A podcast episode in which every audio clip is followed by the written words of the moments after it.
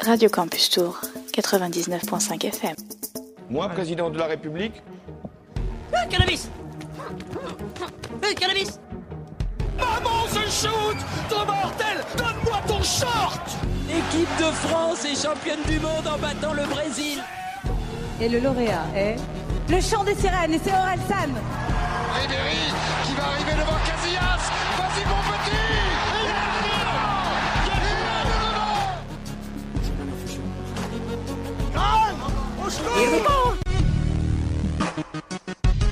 Bonjour à tous et bienvenue sur Good Morning Tour, la matinale des étudiants de l'EPJT sur Radio Campus Tour, comme chaque vendredi matin. Alors on sait, on vous a beaucoup manqué, mais nous revoilà après cette pause estivale un peu trop courte à notre goût. Élise est à mes côtés et je suis moi-même aux côtés de Chloé.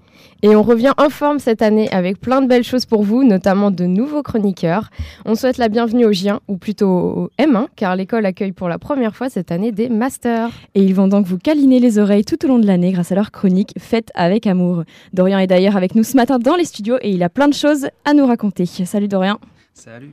Et l'on débute donc avec un sujet tout doux et une pensée pour ceux qui sont en train de manger leur, corn leur cornflakes.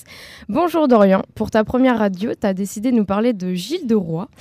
euh, de Gilles de Ré, pardon, un personnage illustre du XVe siècle qui a marqué la fin du Moyen Âge par ses terribles crimes.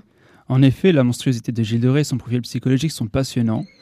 Issu d'une puissante lignée, il est né en 1404 au château de Chantossé, dans le Maine-et-Loire. À 10 ans, le futur serial killer, pour reprendre un terme contemporain, devient orphelin. Le jeune garçon passe alors sous la tutelle d'un richissime et puissant seigneur de guerre, Jean de Craon. Ses pulsions meurtrières sont d'abord assouvies légalement sur le champ de bataille, et sa fureur guerrière est si sauvage et ses coups d'épée si efficaces qu'il est nommé maréchal de France le 17 juillet 1440, après avoir triomphé aux côtés de Jeanne d'Arc lors de la levée du siège d'Orléans.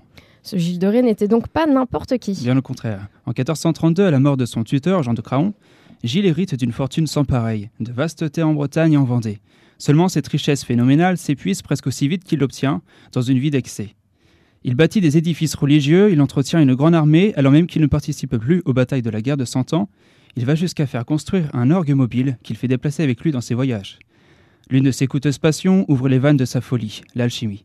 Rien de grave jusque-là, cette science est partagée par bien d'autres et a fait la renommée de certains. Le problème est que Gilles voit en elle l'occasion de retrouver l'épaisseur de sa richesse et est conforté dans cette idée par divers alchimistes qu'il fait venir d'Italie, mais qui ne sont en fait que de vulgaires charlatans. Ils lui promettent de changer le plomb en or, moyennant finance bien entendu, et lui font croire que la pierre philosophale est à sa portée. Seulement les sciences ne suffisent pas et les résultats n'arrivent pas. Sa fortune continue de disparaître et le plomb reste plomb. Alors cet, ambitieux se laisse tenter par la magie noire. Le baron de Retz, pourtant fait maréchal de France par le pape lui-même, pactise avec le diable. Il se lance dans des sciences occultes, fait des incantations dans l'espoir de voir ses désirs réalisés et va jusqu'à céder au sacrifice humain. Et c'est à partir de là qu'il entre dans un, un, engrenage meurtrier. Tout à fait. L'homme prend goût au meurtre, à la mise à mort hors des champs de bataille, à l'interdit. Dans ses châteaux de Chantossé et de Tifauge, selon ses déplacements, Gilles se fait apporter de jeunes enfants, pas encore touchés d'adolescence, trouvés par ses sombres acolytes dans les campagnes voisines. Assoiffé de sang, exalté par la mort, il égorge ses malheureuses et infortunées victimes après avoir cédé aux démons de différents supplices, qu'il poursuit même après la mise à mort jusqu'à la décapitation. Assis sur le ventre inanimé de sa victime, il se délecte de ce tableau d'horreur, de la vie qui s'écoule de ses corps.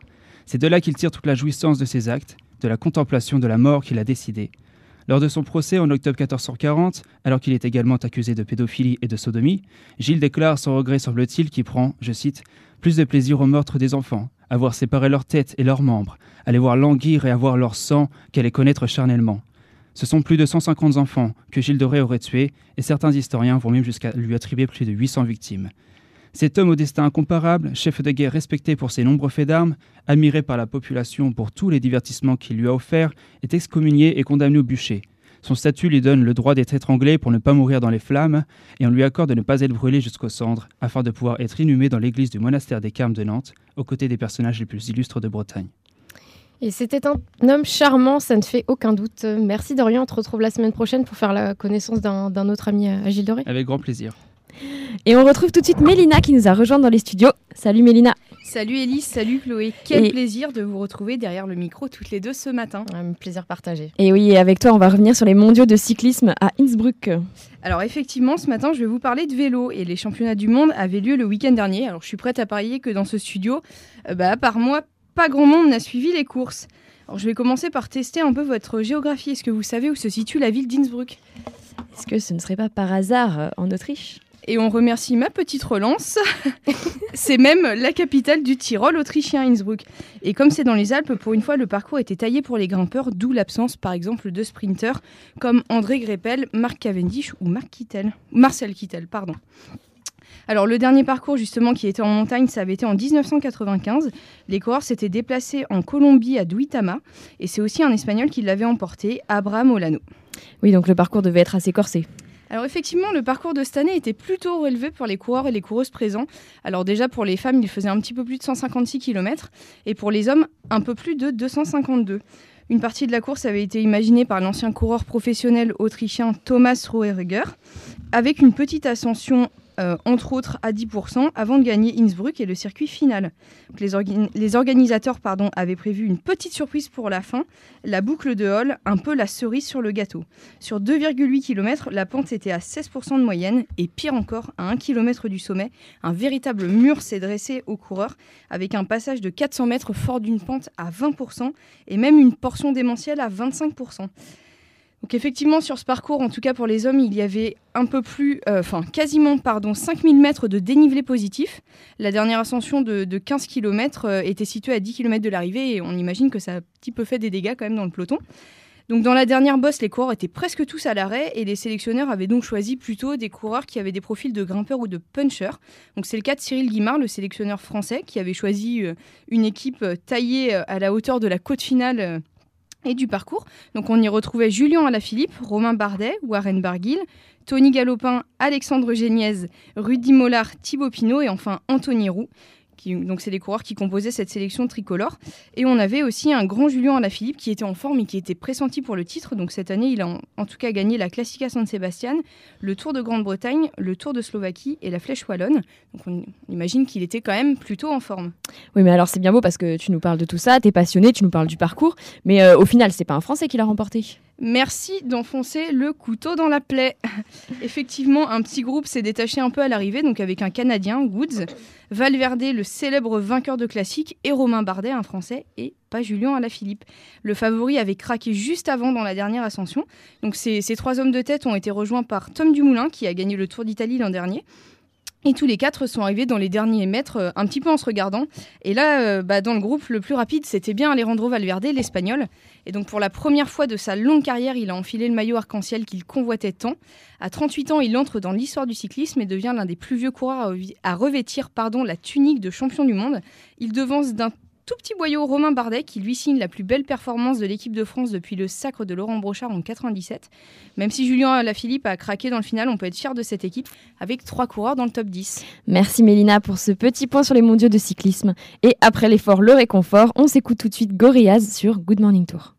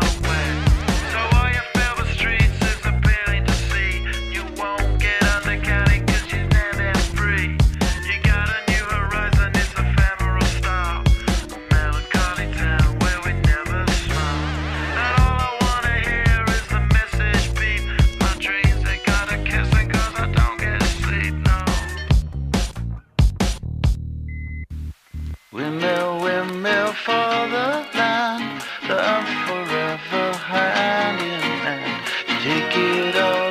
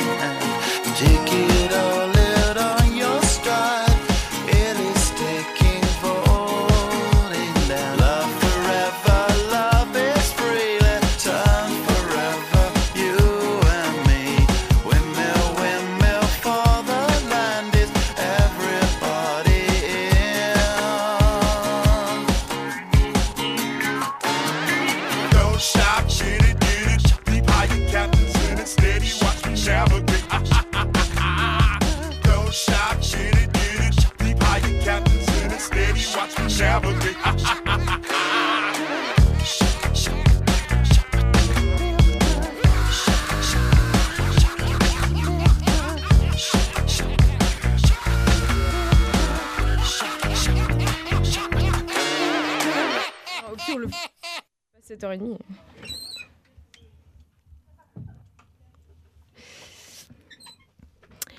Et c'était donc Gorillaz Feel Good. Et c'est à présent Lucie qui nous a rejoint dans le studio pour nous parler de voyage. Bonjour à tous, alors oui, ce ne sera pas une chronique sur le cinéma. Aujourd'hui, je vais vous parler de l'association Zelidja qui m'a permis de partir 5 semaines au Royaume-Uni. Et donc c'est quoi cette association Lucie? Alors c'est une association qui permet aux jeunes d'entre 16 et 20 ans de réaliser un voyage à l'étranger en accordant des bourses. L'objectif c'est de partir seul et d'étudier un thème que l'on choisit. Le but c'est de dépenser le minimum d'argent. D'accord. Et du coup, les critères pour obtenir une bourse, c'est quoi? Alors, comme je le disais, il faut avoir entre 16 et 20 ans et vouloir partir au minimum un mois seul à l'étranger ou en France. Il faut ensuite rédiger un dossier d'une dizaine de pages expliquant son projet. Il faut choisir un sujet d'étude et un pays. Si le jury accepte le projet, on est convoqué à un oral pour expliquer plus en détail le projet et surtout pour montrer sa motivation. Par la suite, le jury délibère et décide ou non d'accorder une bourse dont le, ma le maximum est fixé à 900 euros. Une fois le voyage fait, il faut rendre trois documents, un carnet de compte, un journal de route et un rapport d'études sur le thème choisi. Ok, et on s'inscrit où? Alors il faut se rendre sur le site zelidja.com. Donc Zelidja, ça s'écrit Z-E-2-L-I-D-J-A.com. Et tout est expliqué sur le site. Et alors toi, qu'est-ce que qu'est-ce que t'es parti faire au Royaume-Uni avec Zelidja alors mon projet s'appelait Behind the Scenes, l'envers du décor du cinéma au Royaume-Uni. Pendant 35 jours, j'ai parcouru le pays sur les traces des cinéastes dont l'objectif c'était de faire un documentaire.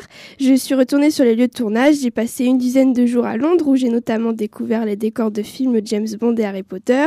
J'ai fait une étape à Oxford où j'ai visité des universités qui avaient servi encore une fois dans les films Harry Potter.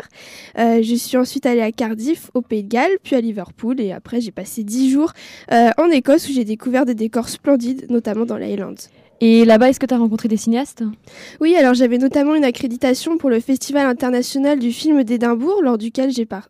rencontré euh, de nombreux acteurs et réalisateurs internationaux comme Billy Zane qui joue dans Titanic, Anna Paquin qui interprète Malicia dans X-Men, Nathalie Dormer, une actrice de Game of Thrones.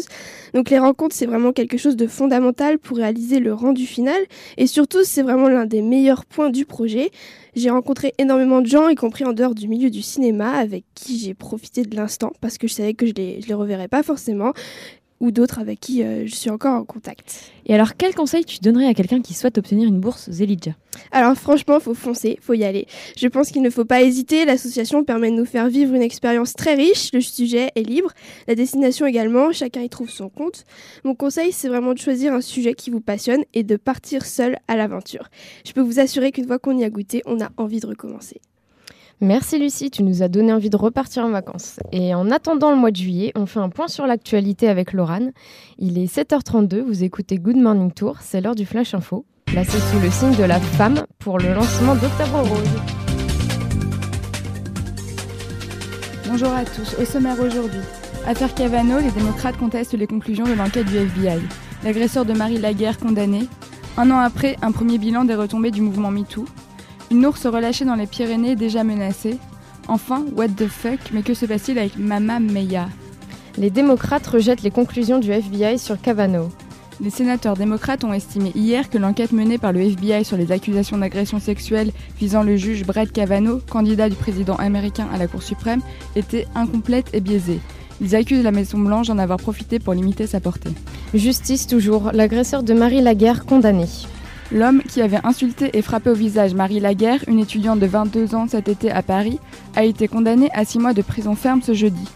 Le parquet avait requis un an de prison ferme contre le prévenu.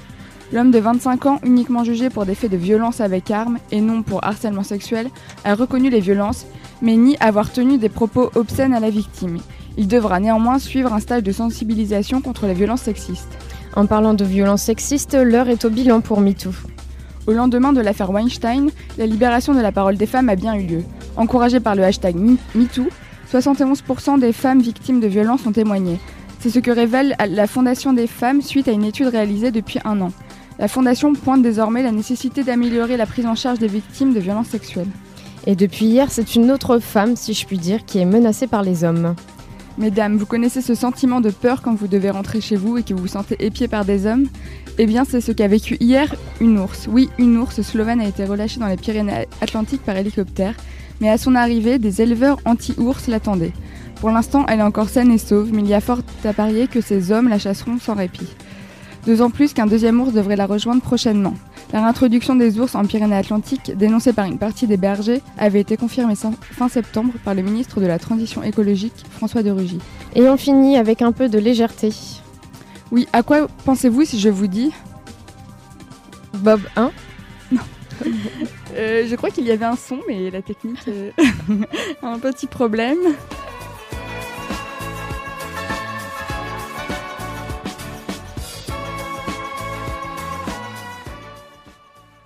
Oh my god, mais que se passe-t-il avec Theresa May?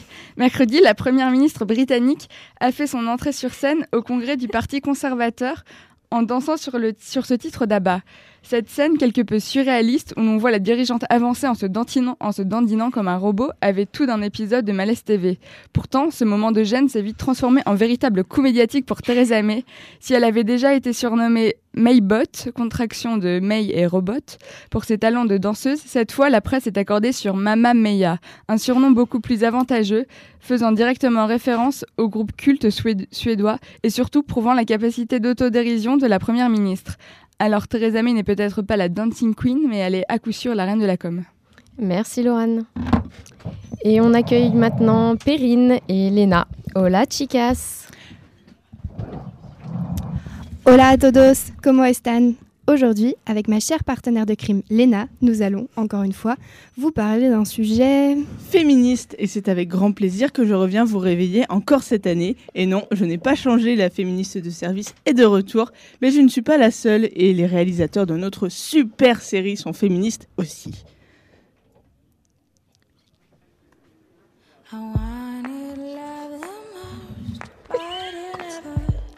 La Chicas del Cable, c'est une série qui est créée par Netflix et qui se déroule en 1928. Donc euh, l'histoire, ça raconte quatre filles dans une entreprise moderne de télécommunications et qui fait ses débuts à Madrid. Elle raconte le tournant que prend la vie de quatre jeunes femmes quand elles s'installent à la capitale pour travailler dans cette... En 1928 había 2.000 millones de sus propios. Y sobre todo sus problemas. La vida no era fácil para nadie. Y mucho menos si eras mujer. No éramos libres, pero soñábamos con serlo. Buenos días, señoritas. Veo que hoy va a ser un gran día para esta compañía. Por las nuevas chicas del cable. Y porque a partir de ahora vamos a ser mujeres independientes. El director de la compañía quiere presentarse. Lidia Aguilar. Alba. Lo lamento, pero se ha equivocado de persona, ¿no? Diez años no son suficientes para olvidarte. No soy la chica que conociste. Lo que tenemos que hacer es sacarla de aquí cuanto antes. Y nunca había hecho amigas con nadie. Supongo que era nuestro destino, encontrarnos. Entonces te pidió salir. A ver, no exactamente. Me dijo que quedáramos en el bar para comer y conocernos. Eres una cobarde.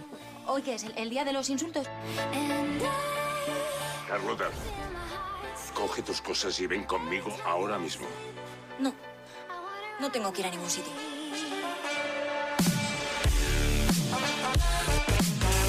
La camisa no está planchada. Si quieres te la puedes planchar tú mismo. Alejaos de mi mujer.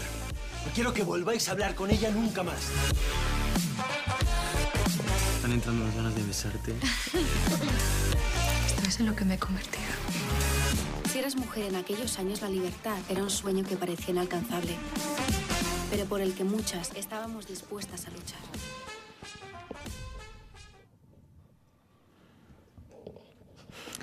Donc comme je le disais, La Chicas del Cable, c'est une série qui est écrite par Netflix et qui se déroule en 1928. Donc euh, elle suit quatre filles dans une entreprise moderne de télécommunications et qui vient de s'installer à Madrid. Et donc ça raconte le tournant que prend la vie de quatre jeunes femmes quand elles s'installent à la capitale pour travailler dans cette entreprise. Et donc les quatre jeunes femmes sont toujours liées à leur famille, à leur couple ou à leurs souvenirs. Et donc dans cette série, il y a des filles et elle s'occupe du téléphone.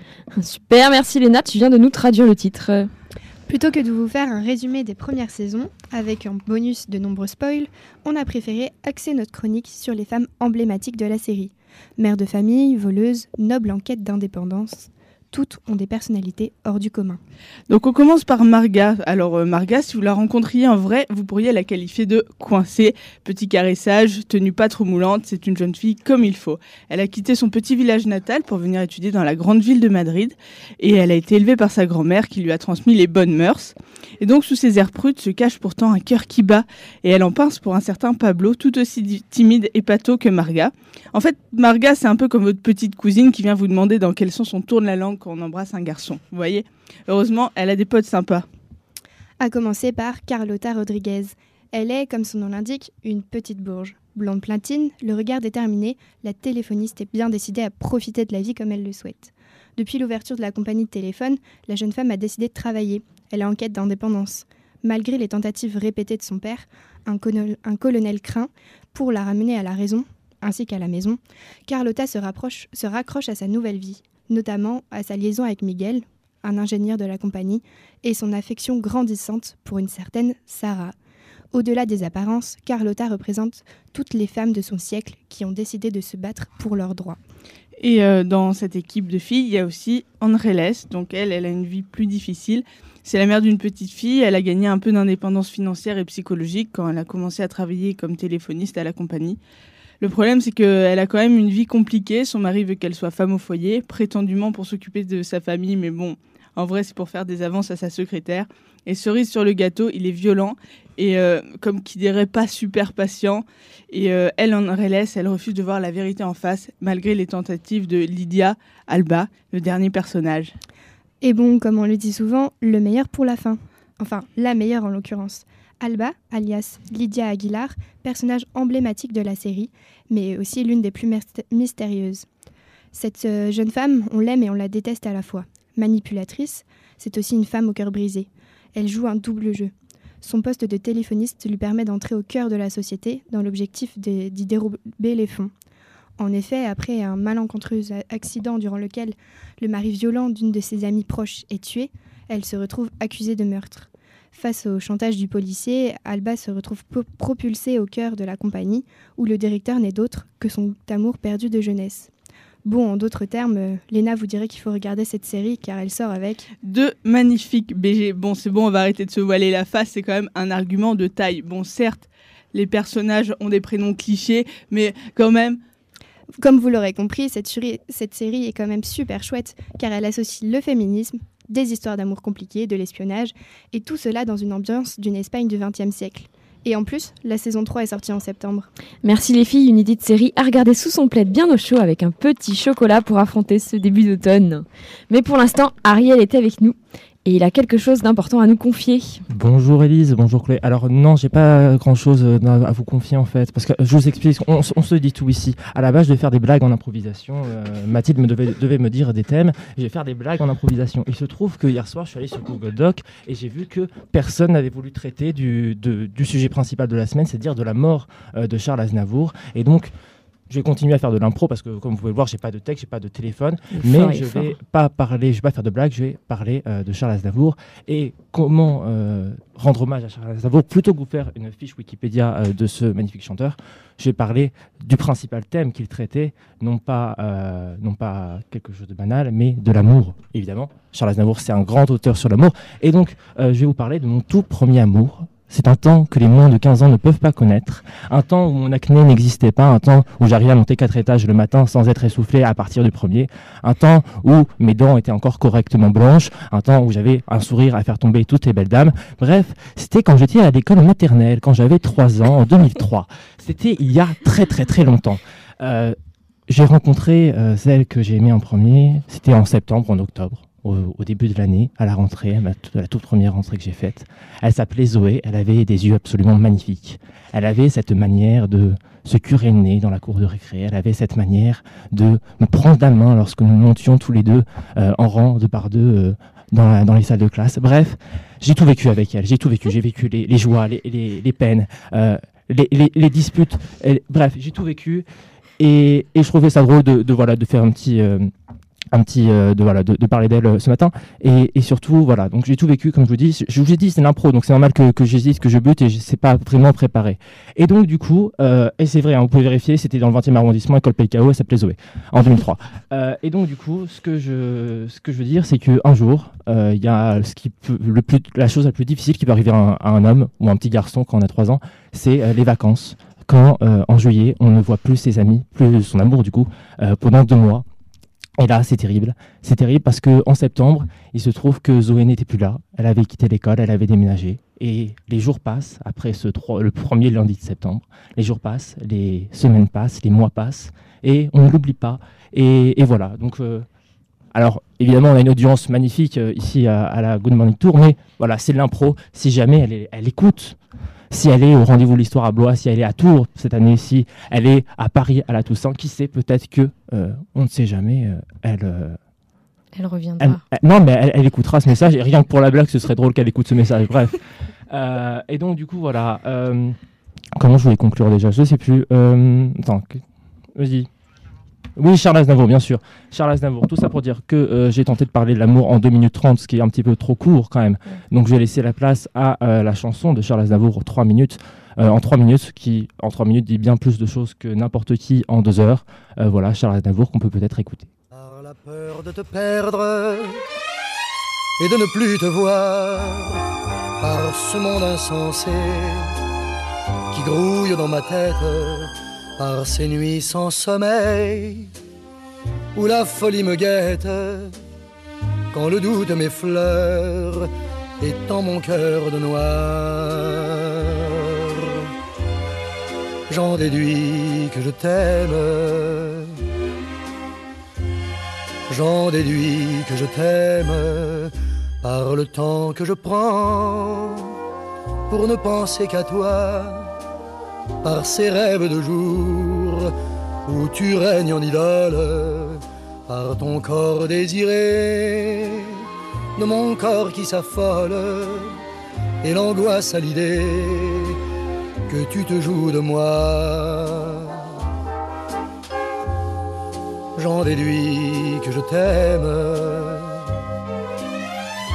J'en déduis que je t'aime par froid qui m'étreint lorsque je t'aperçois, par mon souffle coupé et mon sang qui se glace par la désolation qui réduit mon espace et le mal que souvent tu me fais malgré toi. Par la contradiction de ma tête et mon cœur par mes vingt ans perdus quand toi je réalise par tes regards lointains qui parfois me suffisent et me font espérer en quelques jours meilleurs j'en déduis que je t'aime. J'en déduis que je t'aime par l'idée que la fin pourrait être un début, par mes joies éventrées, par ton indifférence, par tous les mots d'amour qui restent en souffrance, puisque de te les dire est pour moi défendu. J'en déduis que je t'aime. Déduis mon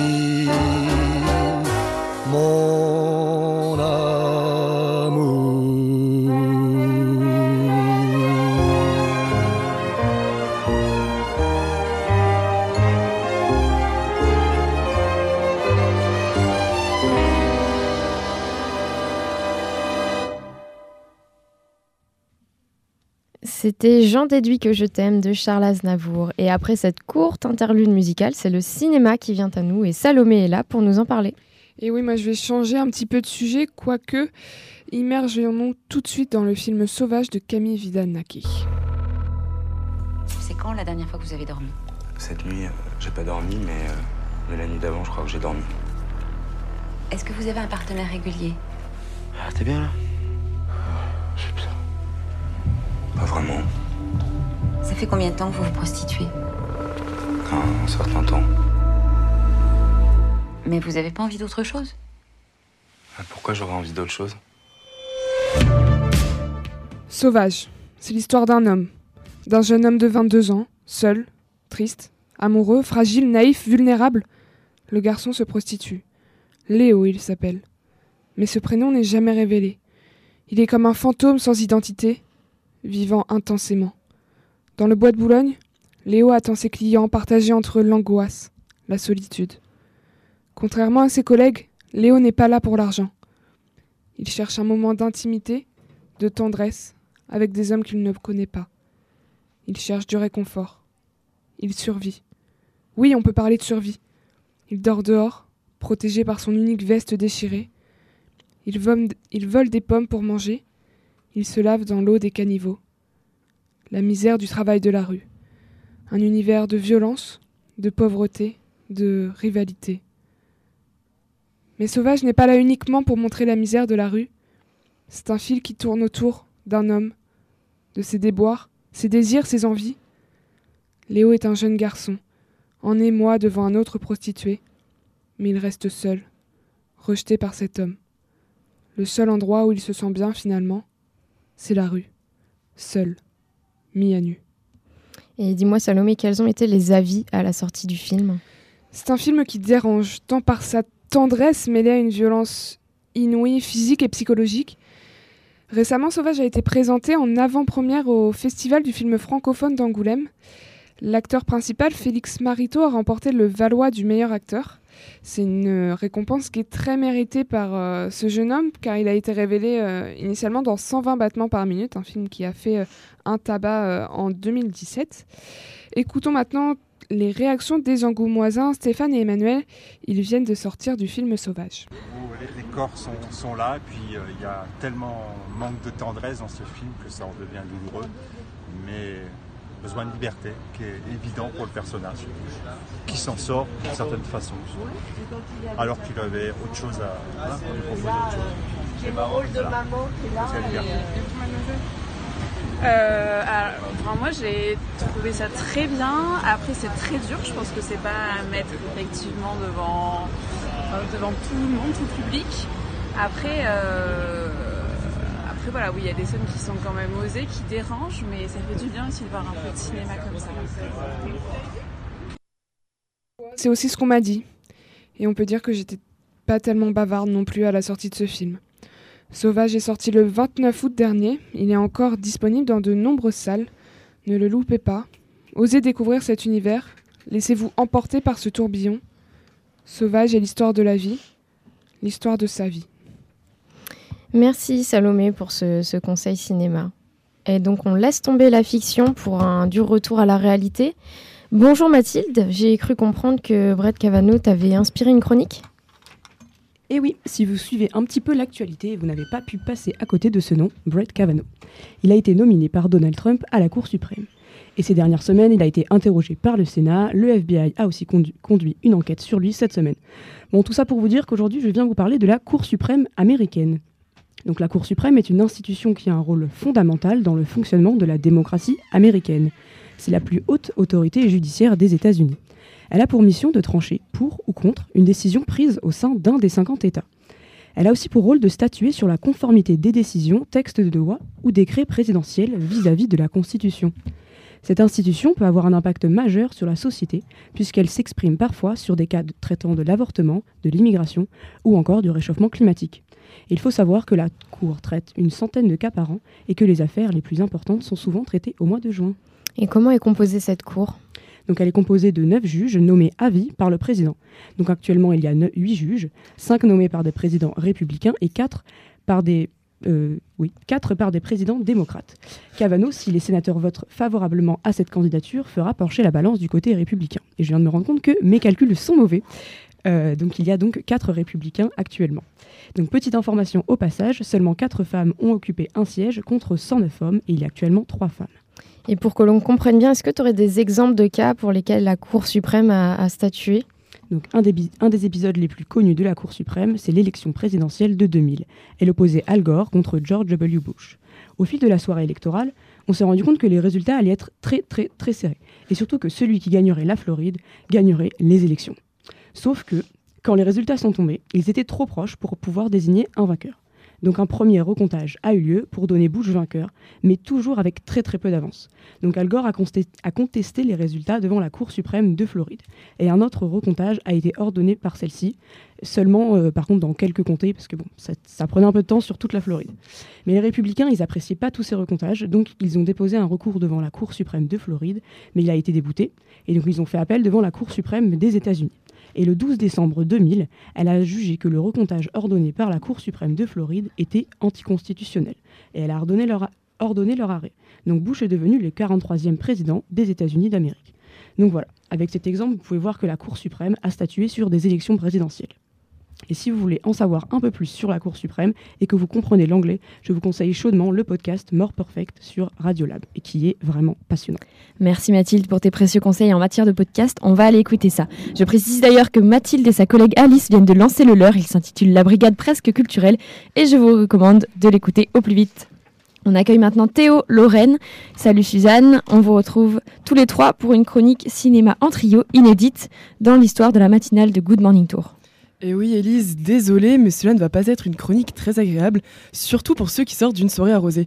Car oui, on va vous plonger tout droit ce matin dans une fête qui dégénère en catastrophe. Imaginez une soirée donc où vous avez bu, beaucoup trop bu. Votre tête tourne, la musique est plus forte et semble passer en boucle. Les lumières sont éblouissantes, jusque-là, rien d'anormal. Tout le monde danse et tout d'un coup, quelque chose dénote et la fête bascule. C'est le point de départ de Climax, nouveau film de Gaspard Noé sorti le 19 septembre dernier. Réalisateur franco-argentin, Gaspard Noé ne compte pas sur la presse française pour défendre ses films, mieux, il cherche à la provoquer. À la sortie de Climax, il déclare dans une interview donnée au magazine Vice Je crois que je n'aime pas beaucoup quand les gens disent de moi, enfin, il a fait un bon film. Gaspard Noé est révélé en 2002 lorsque son film Irréversible est projeté à Cannes. Il met en scène Monica Bellucci se faisant violer dans le métro en rentrant de soirée. La scène du viol, tellement explicite et violente, a fait d'Irréversible un des films les plus controversés du Festival de Cannes, comme vous allez pouvoir l'entendre. Non, monsieur, votre action sur le film. C'est scandaleux c'est lamentable de faire des choses pareilles. Voir une femme se faire violer pendant 20 minutes, je de cette manière-là. Scandaleux selon ce spectateur, glauque selon une autre, qui s'interroge de l'utilité d'aller au cinéma pour voir ce genre de choses. Oui, Gaspard Noé aime choquer et provoquer, Climax n'échappe pas à la règle. Le script est assez simple pourtant, le film se situe en 1996, un groupe de danseurs urbains s'isole pour répéter leur spectacle avant d'aller le présenter aux États-Unis.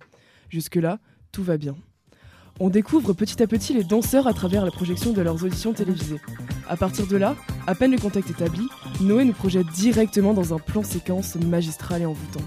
On assiste pendant plus de 10 minutes à une chorégraphie où tous les corps se tordent et semblent former une parfaite harmonie. On est absorbé par la beauté de ces jeunes danseurs, s'agitant en rythme sur la musique hypnotisante de Marc Chironnet.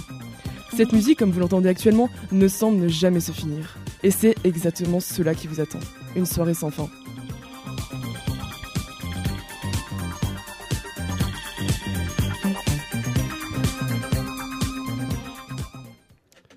Une fête où vous faites la connaissance de quelques danseurs. La mère de famille, venue avec son fils en bas âge. La sœur accompagnée de son aîné surprotecteur. La chorégraphe fêtarde ou encore son amant aux allures de Don Juan. Vous buvez la sangria, puis retrouvez-vous au cœur des discussions, entre les critiques cassantes, les confessions les plus intimes et les débats sans intérêt. Vous êtes l'invité de cette soirée, vous êtes cette soirée, d'ailleurs vous reprendrez bien un coup de sangria. Puis vous filez sur la piste de danse, vous dansez, vous dansez, vous êtes si bien entouré. Et votre verre est vide, donc vous regoutez cette si bonne sangria. Vous dansez, Dansez jusqu'à en perdre l'usage de vos pieds. Et si la fatigue vous vient, vous n'aurez qu'à reprendre de cette délicieuse sangria. Mais quelque chose déconne. Vos bras sont lourds. Vos pas de danse hésitants. La musique hypnotique et stridente. Reprenez donc de la sangria pour faire passer la pilule. Mais ce somptueux breuvage que vous dégustez depuis le début de la fête n'arrange en rien votre état. Il empire même. Votre vision est de plus en plus floue. Vous avez de plus en plus de mal à comprendre ce qu'il se passe autour de vous. Pourquoi un enfant en bas âge sans surveillance est-il en train de boire de l'alcool? Pourquoi une danseuse fait-elle ses besoins sur la piste de danse? Pourquoi votre partenaire est-il en train de vous tromper sous vos yeux? Et surtout, pourquoi tout le monde s'en fout? La réponse à toutes vos questions est plus près que vous le pensez. Dans le verre que vous tenez dans le creux de votre main droite pour être exact. Un verre de sangria, si pur, si délicat, si fruité. Mais comment est-ce possible? Et si ce n'était pas que de la sangria? Bienvenue dans le monde des enfers Une salle d'école glauque où tout votre entourage est sous l'effet de la drogue. Vous devrez attendre le lendemain pour que ce mélange nocif s'estompe. En attendant, vous êtes coincé. Coincé dans une fête qui prend une tournure bien différente. Une fête où l'instinct animal est à son paroxysme.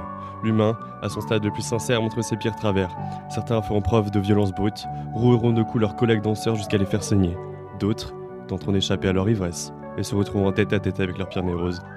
Peut-être que vous réussirez à vous endormir sur place.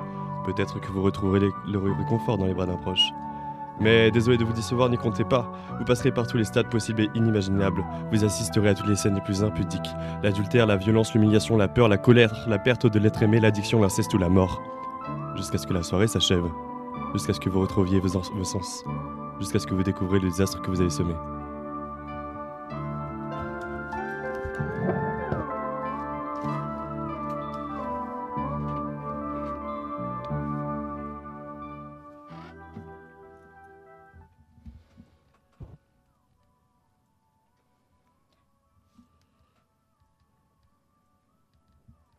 Mais soudain, la musique se calme. Les notes stridentes laissent place à une vieille ballade des Rolling Stones. Votre vision se stabilise, votre tête ne tourne plus. À peine le temps de se remettre, les lumières se rallument après près de deux heures de bad trip. Premier réflexe, regardez à gauche, puis à droite pour vous assurer que cette espèce de rêve est enfin terminé. Parce que Climax n'est pas un film qui peut laisser indifférent. Il n'est pas du genre à laisser votre esprit tranquille, même quand vous avez décidé de passer une bonne fin de soirée, manger et boire une bière en compagnie de vos amis.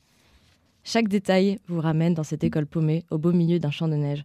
Les néons éclatants du kebab dans lequel vous avez décidé de vous installer, la foule oppressante du bar au bout de la rue, le fait même de commander un verre de sangria vous sera inimaginable.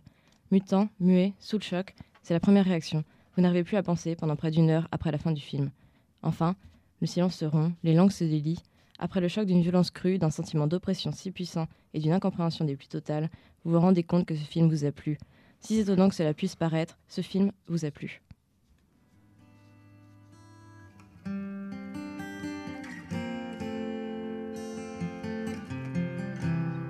Vous auriez aimé le détester, car il représente tout ce qu'il y a de plus inhumain chez l'homme.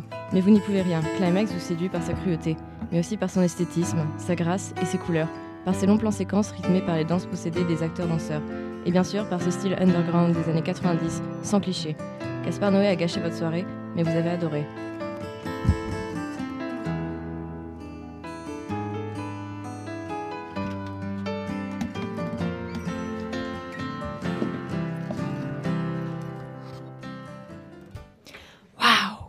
Merci à vous pour cette chronique vibrante. On quitte maintenant le domaine culturel pour se plonger dans l'actualité.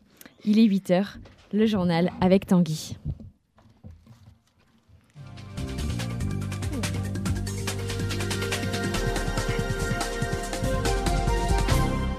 Le sommaire de cette édition, Tanguy. Six mois après l'affaire Skripal, le retour des tensions entre la Russie et les pays occidentaux. Aux États-Unis, Brett Kavanaugh est sur le point d'être confirmé. En France, la SNCF mettra bien fin au statut de cheminot pour l'ensemble des salariés. Et enfin, l'hommage national de Charles Aznavour ne fait pas l'unanimité. On démarre à l'international avec le retour de tensions diplomatiques entre la Russie et les pays occidentaux. Une cyberattaque serait à l'origine de ces tensions. Les Pays-Bas, la Grande-Bretagne, le Canada, l'Australie et plus récemment la France ont dénoncé hier une campagne mondiale de cyberattaques attribuée au Kremlin. La Russie est notamment accusée d'avoir essayé de pirater les systèmes informatiques de l'Organisation pour l'interdiction des armes chimiques aux Pays-Bas.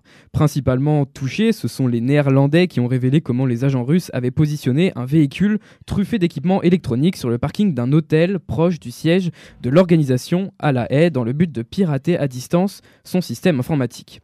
Dans ce cadre, les Pays-Bas ont annoncé l'expulsion de quatre espions russes. La justice américaine a parallèlement annoncé l'inculpation de sept membres du renseignement militaire russe, parmi lesquels figurent ceux expulsés par les Néerlandais. Rappelons enfin que le Kremlin est toujours accusé par Londres d'avoir supervisé la tentative d'assassinat de Sergei Skripal en mars dernier, un agent double russe.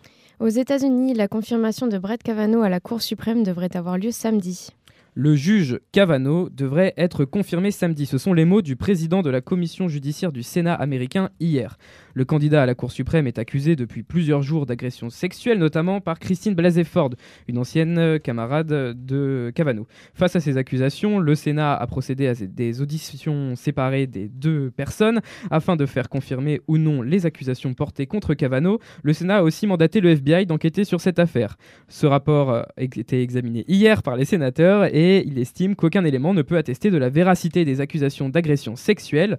La confirmation de Brett Kavanaugh serait une victoire pour Donald Trump qui a soutenu le juge dans cette affaire très médiatisée ces dernières semaines. En parallèle, à Washington, hier, des milliers de manifestants se sont rassemblés pour appeler les sénateurs à s'opposer à la nomination de Kavanaugh. Plusieurs dizaines de manifestants, dont la mannequin Emily Émilie Ratajkowski ont aussi occupé brièvement un bâtiment adjacent au Congrès avant d'être interpellés. Écologie, une étude américaine souhaite mettre en avant l'impact climatique des éoliennes. Oui, deux chercheurs de Harvard ont démontré que le système de fonctionnement des éoliennes entraînerait un réchauffement du sol non négligeable. Ils ont calculé qu'alimenter l'ensemble des États-Unis en électricité d'origine éolienne conduirait à réchauffer la température euh, de 0,24 degrés précisément sur l'ensemble continental des États-Unis. Les auteurs de cette nouvelle étude estiment en outre que l'impact des centrales solaires serait dix fois inférieur à celui des éoliennes pour une génération d'électricité équivalente. À propos de publications scientifiques, un vaste canular, académique fait actuellement parler de lui. Oui, trois chercheurs ont réussi à faire publier sept études absurdes dans des revues scientifiques prestigieuses ces dernières années. L'exercice du, canular académique n'est pas nouveau, mais les sujets abordés dans ces fausses études sont particulièrement absurdes. La culture canine du viol dans les parcs à chiens, par exemple, ou une analyse expliquant pourquoi un homme se masturbant en pensant à une femme sans son consentement commet une agression sexuelle.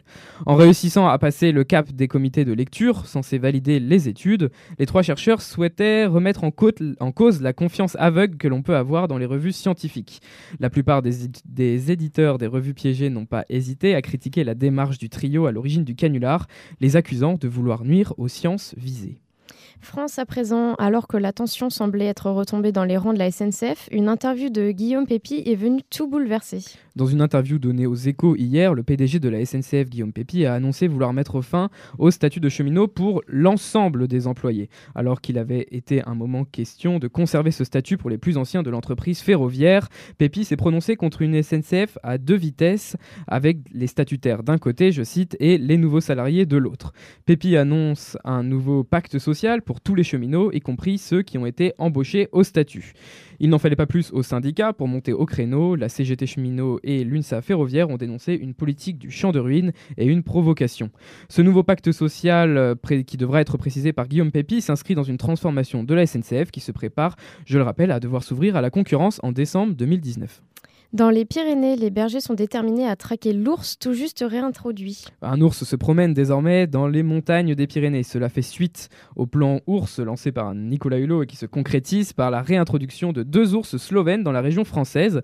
Seulement, Seulement, les bergers des environs ne souhaitent pas de cet ours qui, selon eux, risquerait de faire des ravages dans les troupeaux. Aucun système de sécurité ne serait assez efficace pour éviter ces carnages. Alors, depuis plus d'une semaine, un groupe de bergers se relayait jour et nuit afin de filtrer les véhicules, empruntant les deux seules routes existantes pour se rendre sur les lieux prévus de la réintroduction. Mais hier, ils n'ont rien pu faire car c'est en hélicoptère que l'ours a été transporté sur les lieux.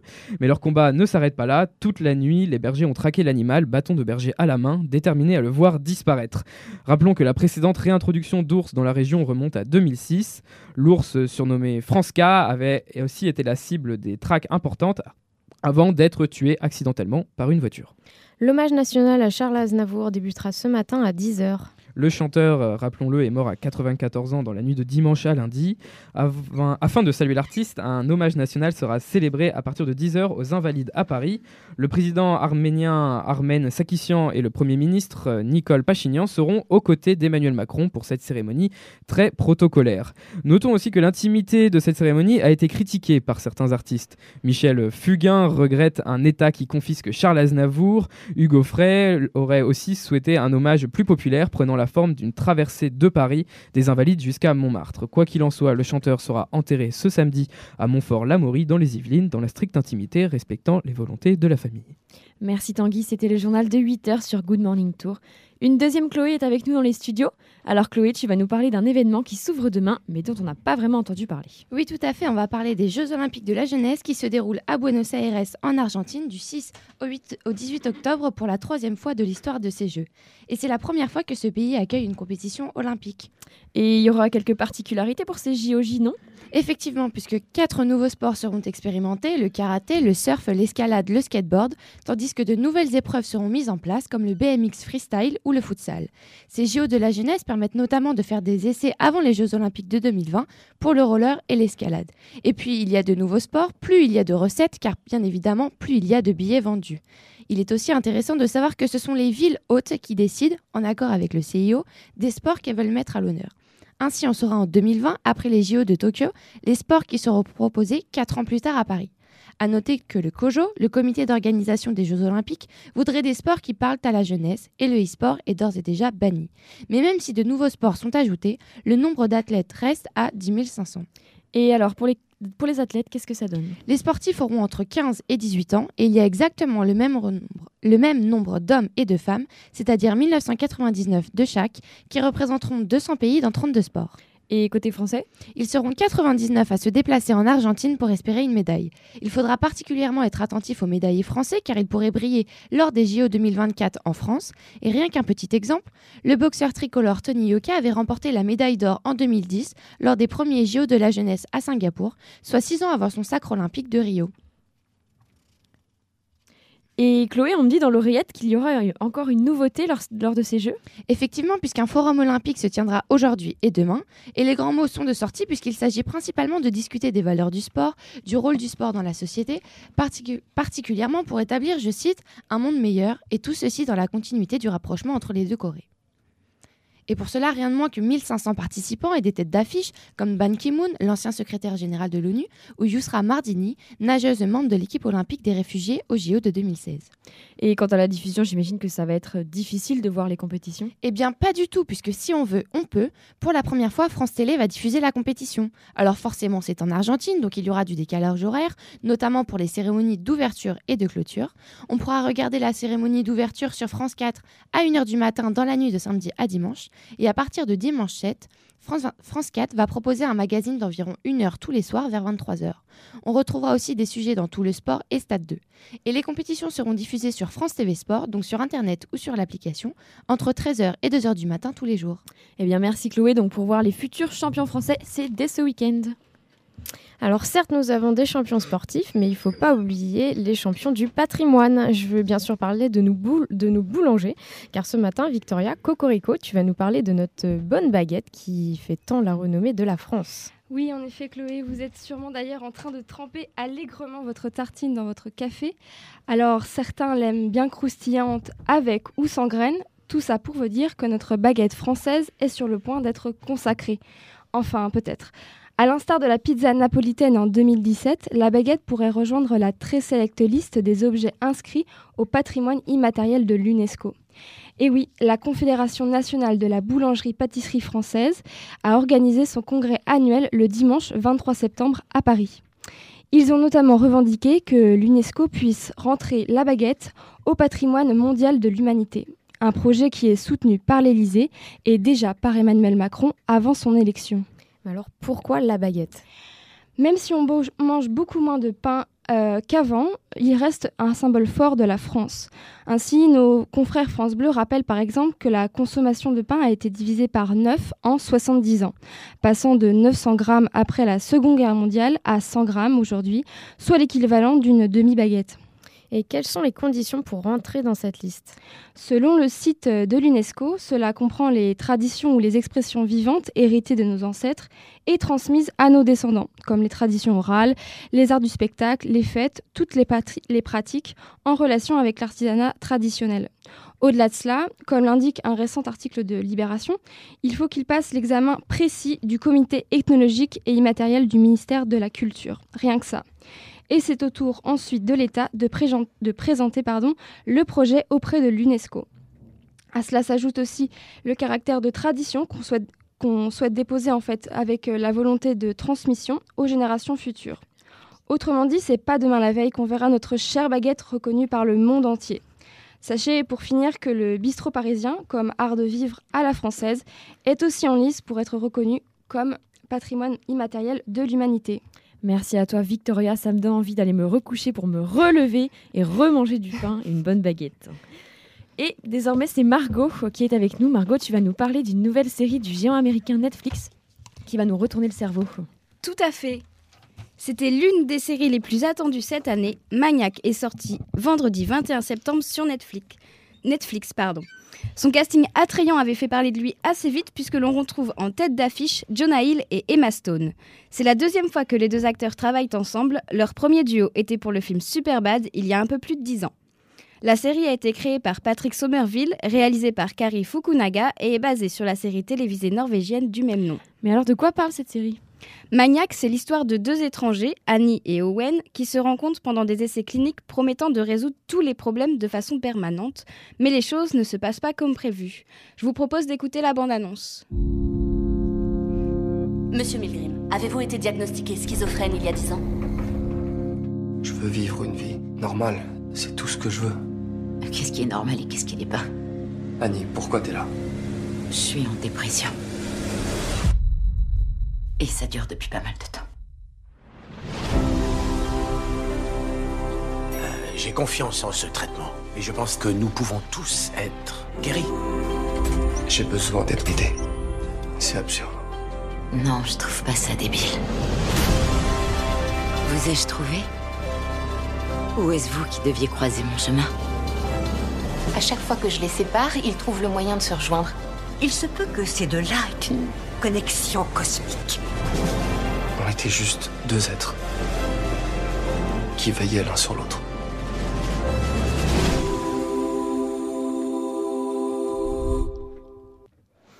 Et alors, est-ce que la série est aussi incroyable que promise? Pour moi, elle l'était. Déjà pour le duo Emma Stone et Jonah Hill, et pour leur côté caméléon à tous les deux. Ils sont amenés à interpréter différents personnages et ils le font à merveille. Et même s'ils jouent des personnages différents, il y a toujours un petit détail pour nous rappeler que ce sont en fait les personnages d'Owen et Danny qui ne réalisent pas qu'ils sont à l'intérieur de leurs propres rêves. Hormis le casting, la photographie est bien travaillée.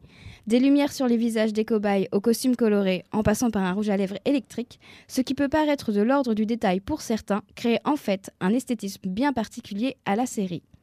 L'univers est assez dingue, il nous plonge dans un mélange de science-fiction et de psychologie qui nous emmène d'aventure en aventure. On se retrouve tour à tour dans des univers inspirés de films de mafia ou du Seigneur des Anneaux. La musique est aussi un atout qui nous plonge, bien dans cet univers particulier de ce New York rétro-futuriste.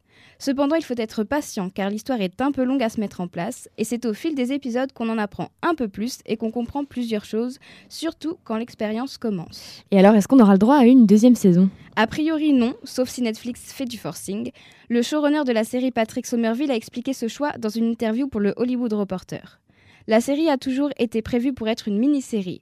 Créer une série demande beaucoup d'énergie et d'imagination, donc on peut avoir le sentiment d'en vouloir plus et d'en exploiter davantage, car il y a beaucoup de créativité dedans. Mais je pense que si Maniac possède un style improvisé, c'est parce que l'on savait que ce serait un one-shot. Faisons-le maintenant parce que c'est ce qu'est Maniac. Merci Margot, alors rendez-vous sur Netflix si la série vous tente. Il est 8h17, Good Tour, c'est fini. Mais on se retrouve dès la semaine prochaine, dès 7h15 pour de nouvelles chroniques. On espère que vous avez passé un bon moment avec nous et pour le plaisir de vos oreilles, Tanguy était à la technique ce matin avec Perrine. Vous avez aussi pu entendre les voix de Mathilde, Léna, Perrine, Suzanne, Lorraine, Théo, Margot, Chloé, Lucie, Victoria, Salomé, Dorian, Ariel et Mélina. On remercie aussi Chloé, mon acolyte, qui m'a accompagnée dans cette matinale. Et en attendant vendredi prochain, on vous souhaite un bon week-end plein de joie et de bonne humeur. Et on vous dit à bientôt sur Good Morning Tour.